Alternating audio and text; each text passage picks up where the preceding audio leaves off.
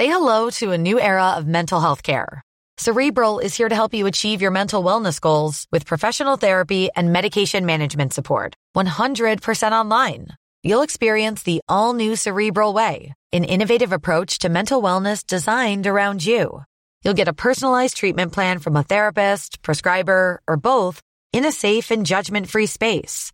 Your Cerebral therapist or prescriber will outline a customized plan with clear milestones along the way, so you can get to feeling your best. With Cerebral, you're not alone in your mental health journey.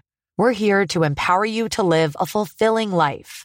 So take that first step towards a brighter future and sign up today at Cerebral.com/podcast and use code ACAST to get 15% off your first month. Offer only valid on monthly plans. Other exclusions may apply. Offer ends July 31st, 2024. See site for details.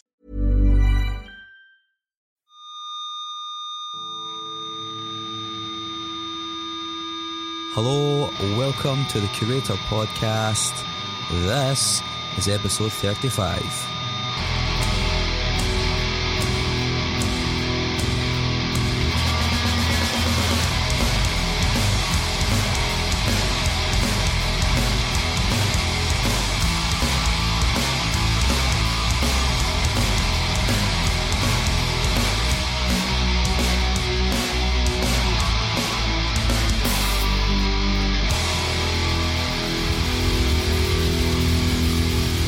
Hi, hello, welcome once again, dear listener, to The Curator Podcast.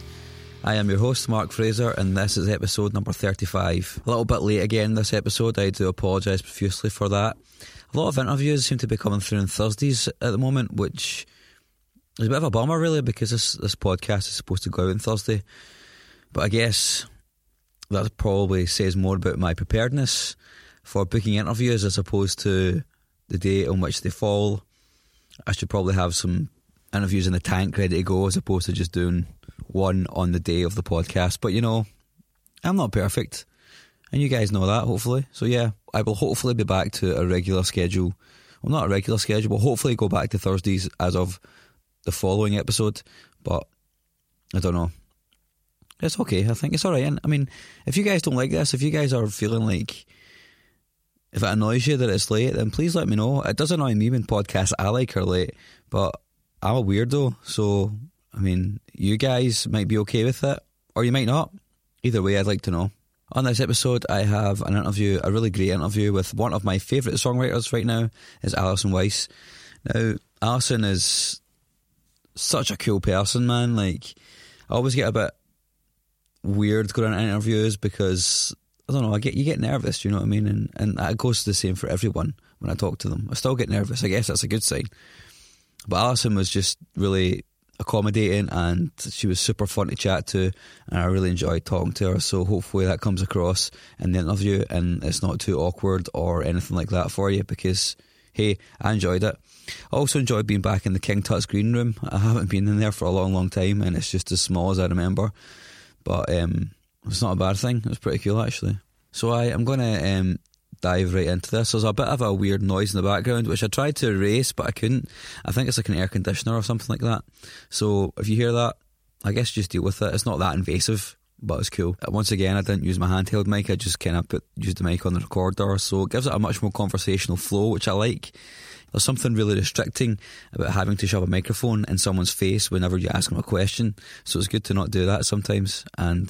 yeah, I think it makes the interview, the quality of the interview, much better. I also apologise for having a slightly scratchy throat. I was recording some vocals with my band over the weekend there, and I think I've damaged it in some way. Hopefully it's not permanent, but I don't know, man. If it is, then that's some bad crack. Anyway, I'm going to open up this interview now with one of my favourite songs by Alison. It's called Wait For Me. It's from her album Say What You Mean, and I hope you enjoy it. What it felt like, I feel so alive. I'm packing my suitcase and changing my mind. I forgot what it's like to look the things you want right between the eyes. It's never been so hard to say goodbye. I'm back to the basics and waiting for signs, praying for patience, falling behind. Not the way I'm meant to be. It's just how I'm designed. I get so tired of running out of time. I'm missing out on all the places I could go, the people I could know, the nights I'm not alone. We'll never make it in, it wasn't meant to be, but I'll wait if you'll wait for me. I'm trying to remember your face in my hands. I wanted adventure, you met my demands. I told myself the day I left, I want it but I can't.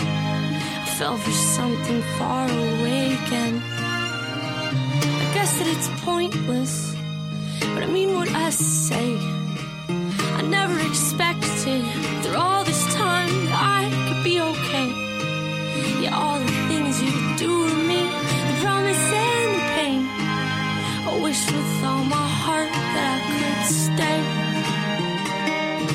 I'm missing out on all the places I could go, the people I could know, the nights I'm not alone.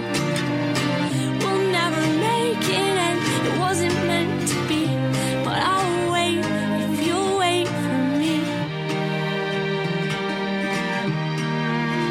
I forgot what it felt like to feel so alive. I'm packing my suitcase and changing my mind. I forgot what it's like to look the things you want right between the eyes. Say goodbye, goodbye, goodbye, goodbye. Oh, I'm missing out on all the places I could go, the people I could know, the nights I'm not alone. We'll never make it and it wasn't meant to be, but I'll wait if you'll wait for me. Yeah, I'll wait if you'll wait for me. Alison, we're here in King Tut's. How you doing? Doing great. Is it? I guess the question that everybody starts off with is, how's the tour been so far? It's a total bullshit question, but I might as well start there. I know. Well, it's day three, and so far we're having a blast. All the shows have been great, all two of them. You know, it's always a short run when we come over here because the country is really small, but we kind of love it because touring in the U.S., you're used to driving like 4 or 5 hours at least every day, or sometimes pulling like a 10-hour drive before a show. So over here, it's really nice to just have like an hour or two between every city. Until you go to Europe, then it's the same. Yeah, then it's awful. It's like 10-hour drives. Yeah. Yeah, but this one's just a UK tour. It's gonna. I think I've done the UK tour myself before, and it's all right. I'd love to go to America though. I think. Oh yeah, that'd be great. But I've seen a thing recently about how like a visa for a band costs like something crazy like $20,000. Holy shit! From here to go over there. I heard it's really hard to go into the States. Yeah. And that's such a bummer because for us it's just, you know, our visas come with the contracts for the shows, so yeah. It still feels really expensive, but it's just plane tickets. But yeah, I heard the US makes it really hard for foreign bands to come in. I've got a couple of friends that went over and played things like CMJ and all that, and oh, yeah. And the Fest, and they've just went over with a tourist visa and then like borrowed instruments when they were there. See, that's dangerous though, because if they find out, they'll like kick you out forever. Somebody once told me that one of the guys in the border control had actually googled the guy's name and found out he was on tour. I was like, holy shit, that's like. Yeah. It's crazy. Yeah, that's like in the earlier days before I was, you know, doing shows where there was an actual promoter and there was like contracts involved and like music business stuff. When I would go and play Canada, it would always be like, just don't tell them you're playing music and try and cross the border. But then Google happened, and like when you're like me and your band name is the same as your real name, it's so easy for them to Google and find you, and then just like ban you from the country for 5 years, which I've known people who's that's happened to. Wow. So they're like, I'm just, you know, a tourist who happened to bring my guitar, and then the border agent Googles their name and sees all the tour dates. So is it the same? So it's the same trying to get out of the US, like to Canada. Then is it the same kind of? Yeah, Canada. Yeah, you have to have the proper paperwork, or they'll turn you back around and ban you from the country. man, I like the sound of going to Canada as well. I'd like to go there. Yeah. I need to rethink that. What? I need to rethink that. Yeah, it's not easy. It's a bummer how not easy it is. I wish there was some sort of, like, musician visa that was, like, easier. Because you're not really going to work. I mean, you are going to work, but it's not like you're going to go get a job and work in the country and then... No one's going to make any money. Yeah, right? So, one of the things I was doing some research on you because I like to do research. That's good. That's what you have to do, and it's kind of daunting, I guess, is because you've done a lot of interviews. Yeah. So it's really hard to try and find a new angle. Right. But what makes it doubly scary, I guess, is that you also do interviews yourself. Oh yeah. Are you talking about the ones where I interviewed my like producer and bandmates about the record? Yeah. Which, I guess, it led me to wonder, like, what would be your ideal interview to do, like, yourself? Ooh. I feel like I would love to interview this soccer player for the U.S. women's team. Her name's Megan Rapinoe. Oh, yeah. Football player, sorry. But I just got into football, real football, not American football, through the U.S. women's team, who just won the World Cup. And so a chance to interview any of those players would be cool. Because as a musician, it's like interviewing other musicians. I don't know. It's not as fun, I feel like, as like somebody who's doing something completely different than what I'm doing. That sounds like it'd be pretty awesome. Yeah, either that or some, awesome comedian. Like, I have a favorite comedian of mine. His name's Pete Holmes. It'd be cool to interview him. I don't think I've heard of him. He's real goofy, but really funny. For me, it'd be Prince. Oh yeah, heartbeat, like, dude, who doesn't? I wouldn't want to interview Prince because I would be terrified. Yeah, I feel like he'd just, like, you'd ask him something, he'd be like, no, just pass. Not a good enough question. The last thing before he released his new album, he interviewed he asked like 5 press people to come to Paisley Park, and he played the piano and they sat and asked him questions, and you can't record what he's saying, you're not allowed to. Wow. And this guy was working for The Guardian here in the UK. And they asked if we go up and sing Sign of the Times. He was like, no. Are you crazy? Oh my god. You're Prince. I'm not going to sing next to you. That's awesome. It's weird as fuck, man. I was reading some of the interviews you've done recently because, like I said, there's some research, and this might not be an accurate quote, but I'm going to throw it out there anyway. Sure. It says, you said apparently that you like to thrive on productivity. Yeah. Is that accurate? Yeah. Yeah, definitely. I mean, I'm the kind of person where if I'm sitting around doing nothing, I'm wondering what I could be doing instead. It's just, I don't know. I like to keep busy. That's really interesting because I'm much the same. Mm-hmm. Where do you think that comes from? I don't know. Honestly, I feel like it's maybe nurture or nature. My parents are very similar. My dad's like the kind of guy who's just like always doing stuff and always getting into things. And that said, they know how to party and chill as well as anybody else. But I don't know. I just I like getting things done. Is that why you do like so many different things, like the graphic design and all that? Oh yeah, definitely. Yeah. Because that's like almost like a an artistic polymath, I guess. Yeah. Like, just get fingers on so many pies sort of thing. Yeah, you know? Yeah, totally. Well, I felt like I recently moved from Brooklyn to LA, and that was sort of like an effort to teach myself how to just relax and do nothing more. Because there was, I've always been so, like, involved in so many things, and in Brooklyn it was just like, I do design and music, and I'm just, like, constantly working, and I feel like it really started to wear me down and started to, like, take its toll. So now I actively try and, like, force myself to just take those, like, do nothing moments, so I guess as moving made it easier to kind of unwind then. Yeah, LA has a real chill vibe. New York is very, like, hustle and bustle and, like, be out there on the grind, whereas people in LA are just, like, a little more relaxed about everything. That sounds like kind of place I would dislike because I don't like to be too relaxed and turned off. Like, yeah. Like, one of the good things about living in Glasgow is there's always something happening, It's really cool, Yeah. But sometimes, I think my girlfriend probably wishes I would switch off. Yeah, yeah. I know. Yeah, that's the thing. I was always, like, on my phone or, like, just, like, it was impossible to turn my brain off and not be, like, thinking about what the next step was. But I think it's really good, at least for me, to, take a second in the morning. Even if it's just like 10 minutes to just like have a coffee and look out the window. Yeah. You know what I mean? Because whenever I'm with my girlfriend, I make a conscious effort to not look at my phone or anything and just like just try and be chill. That's a good way to keep your girlfriend. It's itchy though. Like I feel itchy. Right? You know what I mean? Like, but doesn't that make you nervous that you are so addicted to your phone that you're like where is it? It's so sad. Yeah, I know, it is sad. Just staring at screens all day long. I once read an Onion article that was like, are you familiar with the Onion over here? Yeah, that was like, it was like, study shows that human beings spend 8 to 10 hours a day looking at glowing rectangles.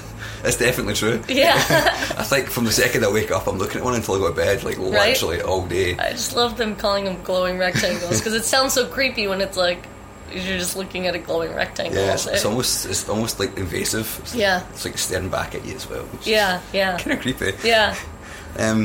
So, as someone that is a songwriter, I find songwriting to be a very intense process. And you've put out quite a lot of stuff over the years. So I'm kind of wondering, when you finish a song or a project, you still get the same feeling you used to get when you first started? Oh yeah, definitely. It's like, I don't know, you say you're a songwriter yourself, so you understand. It's like this inexplicable feeling when you've figured out like the right melody and the right words and you've like just finished a song and it's like this neat little package and you're like, oh yeah, it's like this, I don't know, it's like a cool little creation that you just made, and so it results in like this, it's a very exciting feeling to finish a song because like sometimes the process of writing a song can be so intense and like painful, whether it be like emotionally or just because you're like, oh god, I want to finish this fucking thing. So when it all like I feel like every time it all falls into place and I finish a song, it feels like something magic happened, like it was out there in the universe and I like pulled it down and put it on a page. I always feel like it's a fight, like I'm fighting with myself. Yeah, I find like I don't know about you, but I actually find songwriting a very like not just exhausting but like frustrating, like it winds me up so much, like I get so angry at the fact that nothing, unlike what you just said, nothing I ever do that I've ever written or finished ever feels like it is finished. Oh man, so you're like the opposite. Yeah. So, but the process in the middle seems like it's kind of the same though. Yeah, definitely. You know what I mean? Like, yeah. It's weird. I don't like doing it, but also have to do it. Yeah. You know, and that's it feels like I've got a big chain around my neck. Like, oh man, you're like one of those what do you call it? Like a suffering artist. You're like, I have no control, I have to write songs. I think I have too much control and just like, man. Yeah. Just take it away from me. Abandon it. Yeah. Get out of the way. It's gone. Over the years, has that process changed? I definitely like my songwriting when I was younger and on earlier records was much more like very like fueled by things that were happening in the moment or like emotional bursts of energy. Which I think that just, like, because of the way life works out, you, like, grow up and you, like, learn to deal with your emotions better, hopefully, and situations change. Like, I'm engaged now, and I write breakup songs just because, like, that's what I love to write songs about, even though in my daily life I'm in a totally happy, wonderful relationship. So now, for me, it's less, like, what's happening to me right now that I need to write about and more, like, I like to, you know, look back on my past and things that I have experienced and, you know, dissect them and try and, like, come up with new ways to write about the same thing over and over again. I was once told by a therapist, no less, that the reason that a lot of people keep coming back to those, like, breakup songs is because the emotions are so intense and so easily accessible. Oh, yeah. You know, even if you're happy, like, there's still, for some reason, that even though that wound is closed, it actually feels kind of cathartic to reopen it again and explore absolutely inside it, you know? Yeah, and it's such a universal emotion, yet at the same time when you're in it you feel like no one else in the world understands what you're feeling. So it's a special time. It's a special kind of torture. Yeah, exactly. Kind of torture. Yeah. Cause I don't know, like I guess it's a good thing to maybe go into what this podcast is actually about. So the podcast in itself is about creativity and passion, and obviously with a lot of the stuff that you've done, your music is quite passionate, as you've just explained. But obviously creativity is a huge part of like I speak a little bit about it. That's in fact what I've just said is probably the most I've ever spoken about creativity on my own part. Oh yeah. In any interview I've done, because I find it really interesting. I find people's creative processes like infinitely more interesting than anything else really. But I wonder, like, when did you first realise that you were a creative person? I have always been doing like artistic things ever since I can remember. I don't know, as soon as I was I was the kid who was always drawing things and making things and, you know, like building things out of clay or whatever. So as a young kid, for me, it was all about like visual art and like creating things. And I used to make little movies and stuff like that. It wasn't until high school that I got into music and then found that was like the number one creative outlet for me. But yeah, I feel like I was just born the type of person who wants to make stuff. What was the discovery of music like when it happened? Well, I grew up in a very musical household. My dad played and had a lot of instruments around, so I was always, like, aware of it. It was always, like, around me. I played piano when I was a kid because my dad gave me lessons, but it wasn't a thing that I was, like, personally invested in yet. It was just like, yeah, whatever. My dad plays music and I can play piano, blah, blah, blah. But then when... I got into high school and I started having things that I wanted to say and, like, songs that I wanted to write. I picked up a guitar and started playing myself. And I don't even know how to describe what it was like. It was just, like, it was always meant to happen, I guess, you know? It didn't feel forced or anything like that. It was just, like, now I play guitar. This is what I do. This is what I'm going to do forever, you know? It's interesting that... because you grew up in such a musical household, that was the architecture of your life was already kind of like obviously instilled in you, that knowledge, I guess, mm-hmm. of music, even if it was like subliminal. Mm-hmm. You know? Yeah. It's like the complete opposite to a lot of other people. I think a lot of people, they don't really have that. But do you think that do you think that makes you different from other songwriters in some ways? I don't know. Never really thought about it, no. Yeah, I've never really thought about it. Because I know people who have come from both sides of the coin. Somebody whose parents were songwriters or their grandparents were, and it's just, like, been a thing that their family has done. Mm-hmm. And I know people who are the only musical member of their family or, you know, the first one to ever sing a song or have any sort of musical ability. So, and I don't really think... I feel like...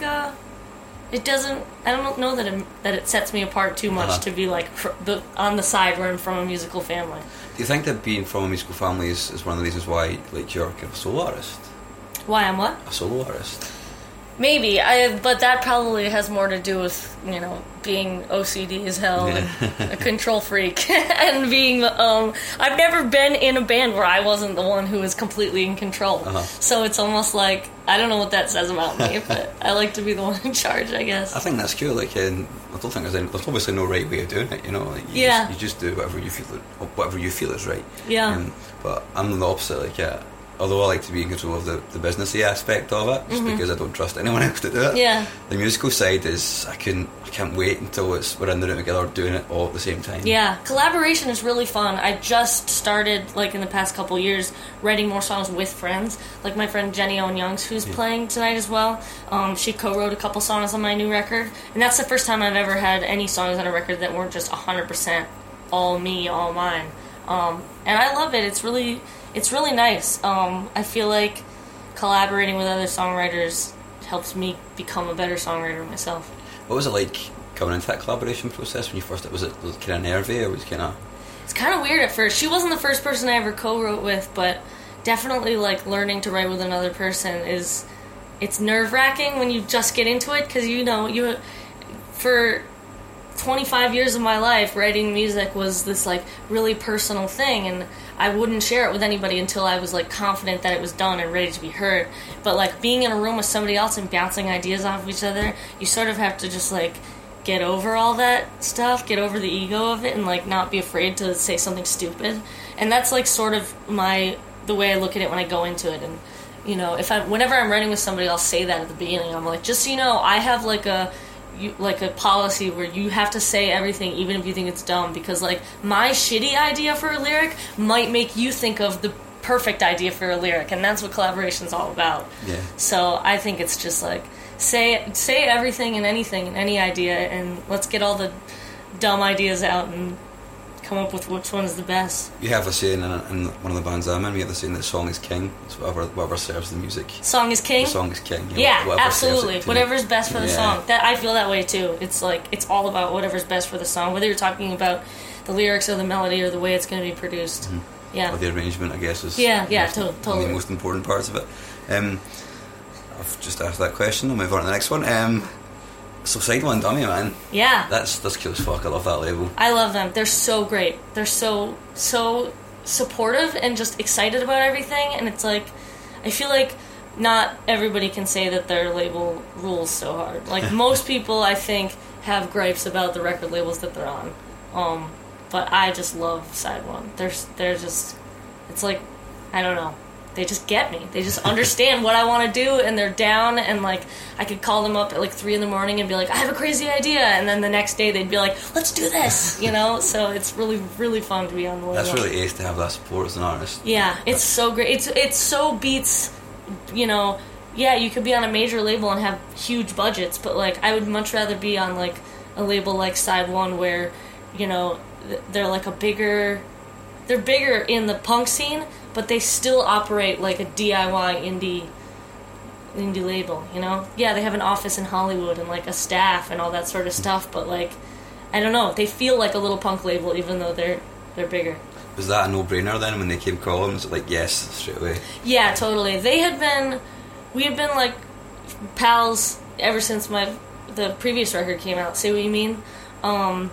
And the publicist at Side One, her name's Jamie Coletta, she's always been, like, such a champion of my songs, and, you know, she's always putting them on mixtapes and telling people about them, even though I wasn't even on that label. And so then when I was looking for a new label, they were immediately, like, hands in the air, like, we'd like to put it out, And, yeah, it was like, duh. So I guess you are a full-time musician, that's what you do. Mm-hmm. Going on to a label like Side One Dummy, is that in your mind, does that qualify as success? Yeah, I mean, I think being able to pay my rent by doing what I love qualifies as success, which I can pretty much do. So, yeah, I think that everybody's got, you know, different levels of, like, what is the thing that is successful. But I totally feel successful, you know? I feel like I'm in fucking Scotland right now, getting ready to play a show that's probably going to have a good amount of people at it. Like, how crazy is that? That, like, I can come over here and play shows, and, like, people from a whole other country, a whole other part of the world are singing my songs back at me. Like, that's incredible. That's just, like, an incomparable feeling. When you first started out, Did you ever imagine this was going to happen? You'd be sitting here talking to an idiot like me. Oh, I dreamed about it, but I didn't, you know. You never know. When you're a kid, you're just like, you see, because I went to a lot of shows when I was younger, and the bands that I would see were like gods on stage, and I was like, oh, this is so crazy, how do they do this? And now I'm like in that world, and I'm like, oh man, they were just, you know, kids in their 20s like I am now. This is so nuts. I can't believe that I'm here doing the thing that I used to, like, look up to and freak out about as a kid. Can you remember the moment when you realized you'd become one of those people? I think, you know, it may have been when I started working with my manager, Joe Morrow. He plays guitar in the band Early November, and that was sort of like a full circle thing for me, because when I was 16 or 17 and just, like, playing music for fun in college, I got to open for them at a college show, and I was so excited about it because they were a band that I listened to as a kid and, like, would see as a kid, and I was like, oh, I can't believe I get to open for them in November. And then cut to, like, 5 years later, and now he's managing me, and, like, I'm like, you know, friends with the bands that I used to look up to and go to their shows, and I guess that's when I sort of was like, oh shit, this is when my last record came out, Say What You Mean, and I was suddenly, like, in that AP scene, you know? When I used to go to the bookstore and pick up AP Magazine and read about all my favorite bands, and then suddenly I was in AP Magazine. I was, like, one of the 100 bands to watch, and I was like, oh, this is awesome. I'm here. I've arrived. Yeah, yeah, right. That's awesome. Yeah. I love hearing that kind of thing, man, because a lot of bands, it's never a process, never like a defining line. It's always like you kind of one day you think about something, you're like, oh, holy shit, I'm here now. Like, yeah. When did that happen? Yeah, right. Yeah. Yeah, it's cool, man. Like, hopefully that'll happen one day. Yeah. So the new album is awesome. Thank you. I was getting some Cure vibes from it. Yeah. Is that feels good. I like that. Yeah, that was... I didn't know that was going to be in there, because sometimes like you can say to someone, this is about this, and they go, no. No, yeah, definitely. I love The Cure, definitely, for sure, and that whole sort of like era of like new wave 80s stuff. And I've always wanted to incorporate more of that, as well as like current pop styles, into my own music, and so that's what I did on New Love. Yeah, I wasn't really expecting it, to be honest, but when I heard it, I was like, man, that's really cool. I'm glad that you liked it. I'm glad that you liked it, because there's been a couple here and there where like, oh, you know, I miss the acoustic stuff, but like I love playing these songs. This is my favorite record I've made, and who knows what the next one will be like. Yeah. But for now, this is what I'm doing, and I love it. Evolution's obviously important to an artist. Yeah, definitely. And I guess, do you ever think about the times, or are there any songs you don't play anymore because you feel as though they just don't represent who you are as an artist anymore? Yeah, definitely. There's some older songs on like my first couple EPs and records that just it to me feels like a whole different person wrote those songs, and it's a bummer when people really want to hear those. I need to figure out some way to play them so that they still sound like me. Like a band I love called Tegan and Sarah, they have... Everyone knows Tegan and Sarah. Yeah, everyone knows Tegan and Sarah. They have I feel like a discography that is like that, where like their really early records sound like a completely different band than their most recent record, but their fans love the early stuff so much that they can't not play it. So they're really good at, I feel like, sort of updating their older songs to fit within the realm of the newer songs. So that's something I aspire to do, for sure. Well, thinking about that, is that something that scares you, thinking about you may have to do that? No, because, I mean, even though the older songs feel like they're written by a different person, they're still me, and I still like them. It's just like, it's more like a genre thing and an arrangement thing, where I'm like, oh, if I did that today, I would have done something different with it, you know? So it's almost like covering yourself, you know what I mean? Yeah. Yeah. It kind of goes back to the, it's like you were talking about, like when you used to look at bands like Early November and they were like your idols. I think that's what it comes back to for people as well. It's like, I really want you to play that song, because I think a lot of the times people don't see their favourite artists as being human. They see them as almost like something more. Mm-hmm. Does that make sense? Yeah, definitely. And I guess I think that's why a lot of people like it. I like it when artists evolve. I enjoy going on that journey with them. And I do find it a bit odd that some artists can get away with it, some can't. Like, obviously Boy could. But, mm-hmm. like, there's a lot of artists, like, particularly punk bands, that, like, if you change your sound, they're like, oh, no. Yeah. Sellouts, you've lost fans, like... It's a bummer. Yeah, it's just...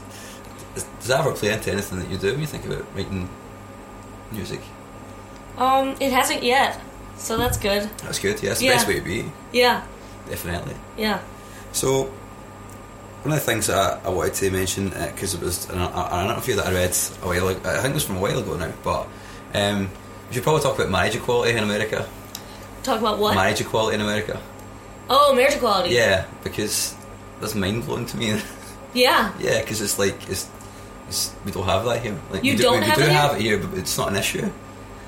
Oh, you mean marriage equality has always been? Yeah, well, it's not always been, but it was passed a long time ago. It's been legal here for much longer than it has been in the United States. When they decided it had to happen, it happened. Yeah, it wasn't like a whole giant issue. Yeah. Yeah, I'm so glad that is over with, at least from a legal standpoint. Of course, it's like now we've entered the part of it where probably for like the next 5 or 10 years, every time somebody has a problem with it, they're going to try and get the law overturned, like the same way they are with abortion in America. You know, it's been legal since the 70s or 80s or something like that, but people are always trying to reverse it. The abortion thing as well, that's just scary to me. Like, I just don't understand why anybody would be against it, really, you know? I know. It's a woman's choice, like...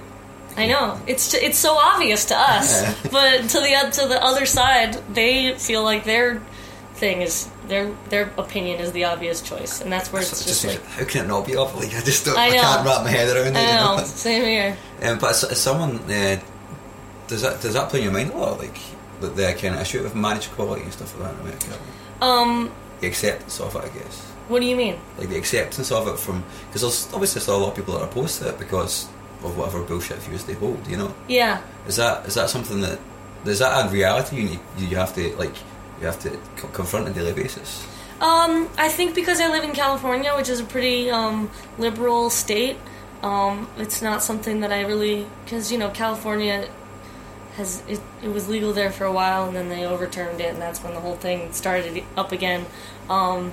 But you know, it's only really when I'm on tour and I go to like the middle of the country where I'm like a little more nervous about holding my fiance's hand in a random gas station in Virginia or something like that. But I'm always, you know, on the internet very outspoken about my views, and that's why I asked. Yeah, absolutely. So I guess it does affect my day to day life in that way, because I feel like being like a quote unquote public figure, I have like a sounding board and there's people who are listening, and I feel like it's my responsibility to use that to spread awareness and help the kids who are like me that maybe don't have the luxury of coming out because they live in that small town in Virginia or whatever. I think it's absolutely required that people that have got, you know, public, I guess, knowledge, people know who they are. Yeah. They do take stands on things like that, because without them, then we're just going to go backwards. Yeah, exactly. And really, in parts of America, it's already quite backwards, it would seem. Oh, it's so backwards in some parts. But this kind of feeds into another question. I had some trouble. I've had a little bit of trouble over the past. This podcast's been going since June last year, and it's been really difficult for me to get women to come on the podcast. Oh yeah. At the start, it was. It's now easier now that I've had some women on it. Yeah. But a lot of things a knowledge that I have is that, well, I think it's probably quite right for a lot of women to be wary of talking to journalists, because there's been a lot of stuff coming recently about guys being quite misogynistic, you know. Oh, yeah. As music journalists, particularly in America, it would seem. Yeah. And it makes me really sad that sexism's still a huge thing in the music industry when it's supposed to be a liberal place. I know. You know? Which has just made me go off on a weird tangent in my head there, which I'm going to mention. But speaking of being liberal, the whole thing where the Eagles of Death Metal singer talking about guns. Did you see that? No, I didn't see that. They played Paris recently again. Oh wow! And he then gave an interview saying everybody needs to have guns. Everybody needs to have guns. After that, everybody needs to have guns. And I'm like, man, come on! Like, do you not understand That's why we've got this situation in the first place, man. That's awful. Yeah. Yeah. But nobody really understands. But being in the music industry, I guess those issues are more apparent than they are in real life. Do you know what I mean? You mean like the sexism issues? Yeah, yeah. It's definitely a thing. Well, for journalists, I feel like I think it's right to be wary, because like it's a thing. It's a big thing. Like girls and bands still come up against sexism on a daily basis. Yeah, it's just women get written about in a different way than guys get written about. You know, whether it's something simple as being called a songstress rather than a songwriter. Or, you know, something where you like I love Taylor Swift talks about how people give her so much shit for writing breakup songs. They're like, oh, she's just a girl writing breakup songs. There's Taylor Swift with all her breakup songs again. But every guy everywhere writes breakup songs, and no one gives John Mayer or Ed Sheeran shit about writing like their breakup songs. But when Taylor Swift does it, everyone's like, oh, another breakup song from Taylor Swift. Like, why aren't people questioning the dudes and saying, who's this about? Who's that about? So yeah, it can definitely be frustrating, because it's like, and people think of it as like a talking point too, like, ooh, a girl musician. This is crazy, a girl musician. I can't believe those girl musicians, man. Like, when did that happen? I know, right? And I know that Lauren, I think her name is, from Churches, who's from here. Uh-huh. She's very outspoken on the internet about sexism in the industry, because I know she experiences a lot of it, because she's a bigger band, and the bigger you are, the more trolls you have on the internet, and especially because, you know, I feel like too, when you're more feminine and when you're an attractive girl, you like can't, like, no one takes you seriously, and it sucks. she, I don't know if you know, but she was responsible for setting up a feminist musical arts collective in Glasgow called TYCI. Cool. She started up when she was in university before Churches. And I knew about that. Yeah. She's always been involved in the punk scene. Yeah, yeah. And Churches is just like this awesome, fun electronica project. Yeah, I mean, it's great to see that kind of thing. I was actually, today I was actually at a charity event, and there was a sort of YWCA stand there. And I was talking to them about it, and they were all wearing t-shirts, which, obviously they're all about, not just empowering young women, but, sort of dealing with the issues that they come up to on a daily basis, and also try to get them into work and a house and all that if they're facing... issues with that kind of thing. And they were all wearing different t-shirts which said quotes on the back, all they ever asked me is when are you going to get a boyfriend? Oh my God. Stuff like that, and when I just seen that, the back of that t-shirt, even though obviously I came from a single parent family, so I've seen a bit of it from a governmental level as well, yeah. And just seeing that, I just kind of I think that was probably the whole point. It hammers home the point is it's still such a even though it doesn't really affect my life so much because I've always treated everybody equal because that's the way I was brought up, but it's still such a big thing, and it blows my mind every single time I come across it. I'm well, how can you hold such draconian views? It's scary, and then especially in the music industry as well. It blows my mind. I can't get it. I mean, I've had friends who were on, women who are on tour with other bands full of guys, where the guys will just call them sweetie and honey all the time, or I had somebody who even said a guy in the other band smacked her butt while she was walking by, and she turns around and she's like, don't ever do that again, and his response is something like, whoa, calm down, honey, and it's just the fact that is still happening is insane to me. And I feel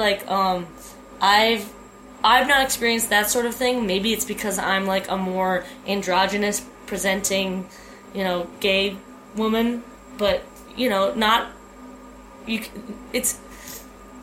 can't tell girls to not wear what they want to wear. The whole thing where, especially in America, rape culture, where it's well, she shouldn't have been wearing that short skirt, or she shouldn't have been out late at night, rather than saying, hey guys, don't rape people. Yeah. You know what I mean?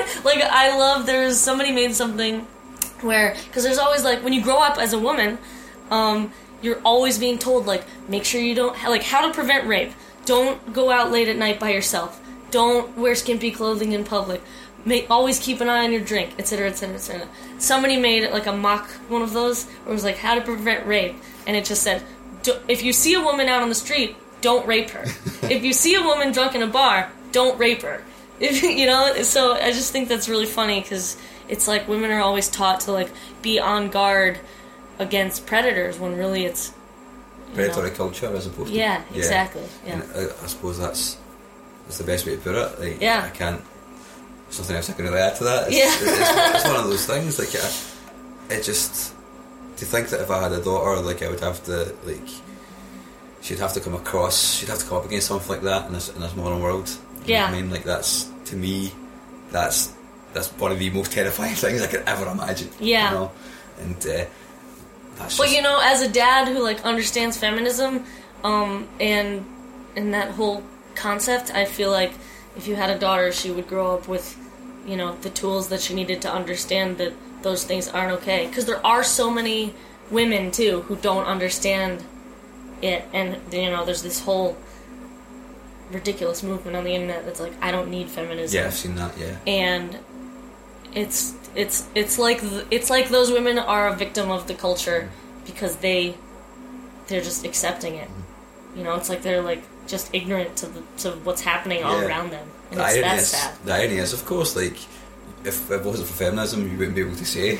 Yeah, right? Come on. You don't need feminism? Feminism is why you can do simple things like wear pants and not a dress. Yeah. You know what I mean? Or go to school and have a job and, do something besides work for your husband. Yeah. Is there anything else you want to say or anything you want to ask me before we finish? Gosh, we've covered so many things. We have? Yeah. Just trying to make it not boring. It's not boring. We had the fun, and then we had the intense, serious political part at the end. But we're sitting here Each of us preaching to the choir. Yeah, well, hopefully the choir are listening. Yeah, let's hope. Alison, it's been a total pleasure. Thank you very much for talking to me. Yeah, thank you so much. Head over to Hulu this March, where our new shows and movies will keep you streaming all month long. Catch the acclaimed movie All of Us Strangers, starring Paul Mescal and Andrew Scott. Stream the new Hulu original limited series We Were the Lucky Ones with Joey King and Logan Lerman. And don't forget about Grey's Anatomy. Every Grey's episode ever is now streaming on Hulu. So, what are you waiting for? Go stream something new on Hulu. Say hello to a new era of mental health care. Cerebral is here to help you achieve your mental wellness goals with professional therapy and medication management support. 100% online. You'll experience the all-new Cerebral way, an innovative approach to mental wellness designed around you. You'll get a personalized treatment plan from a therapist, prescriber, or both in a safe and judgment-free space. Your Cerebral therapist or prescriber will outline a customized plan with clear milestones along the way, so you can get to feeling your best. With Cerebral, you're not alone in your mental health journey. We're here to empower you to live a fulfilling life. So take that first step towards a brighter future and sign up today at Cerebral.com/podcast and use code ACAST to get 15% off your first month. Offer only valid on monthly plans. Other exclusions may apply. Offer ends July 31st, 2024. See site for details. It was a really good interview. I had so much fun talking to her. She's just a super intelligent and very, very cool, relaxed person, and that's good. You want to hear that? I mean, that makes conversation much easier, you know, when someone's relaxed in an interview. Sometimes you go in an interview and people can be a little bit guarded, but Alison was pretty cool, so yeah, enjoyed that. I hope you enjoyed it too. I get a bit wary about talking about feminism because it's really difficult for me to understand what it's like to experience life as a woman. The trials and all this stuff that they have to go through and all the stuff that they have went through, you know, and come up against sexism on a daily basis. I mean, I see it. I don't know how I'd deal with that if I was a woman. So when I talk about it, I feel a little bit awkward. Like, I kind of feel as though it's not my place to talk about it. But on the other hand, I feel as though it's important to talk about it because it's something I passionately believe in. I passionately believe in equality. That was the way I was brought up. My mum brought me up to believe that everyone was equal and everyone deserves the same thing, you know, and deserve the same chance in life. And I've always believed that. Yet, whenever I talk to a woman about feminism, even my girlfriend, I find it really difficult because I feel as though I'm an imposter almost. Does that make sense? I hope it does. So I hope when I spoke about that towards the end of this interview, it wasn't too awkward. Maybe I'm just overthinking it. I don't know. It's possible. Anyway, thanks to Alison for talking to me. Thanks to Summers for sorting that out for me too. Going to play you out now with another Alison Weiss track from our new album, which is called New Love. If you get a second, please rate and review the podcast on iTunes. We'd really appreciate that. Feel free to hit me up on Twitter. That's The Curator Pod, or, you know, whatever. Just, let's have a chat. I love talking to people. It's awesome. And if you could share this podcast with your friends, then please do. If you enjoyed it, please share it. So yeah, going to play you out now. Like I said, one more song. This song is from her album New Love and it's called The Same. It's the last track on it. I think it's a total banger. So yeah, enjoy it. Until next time, bye bye.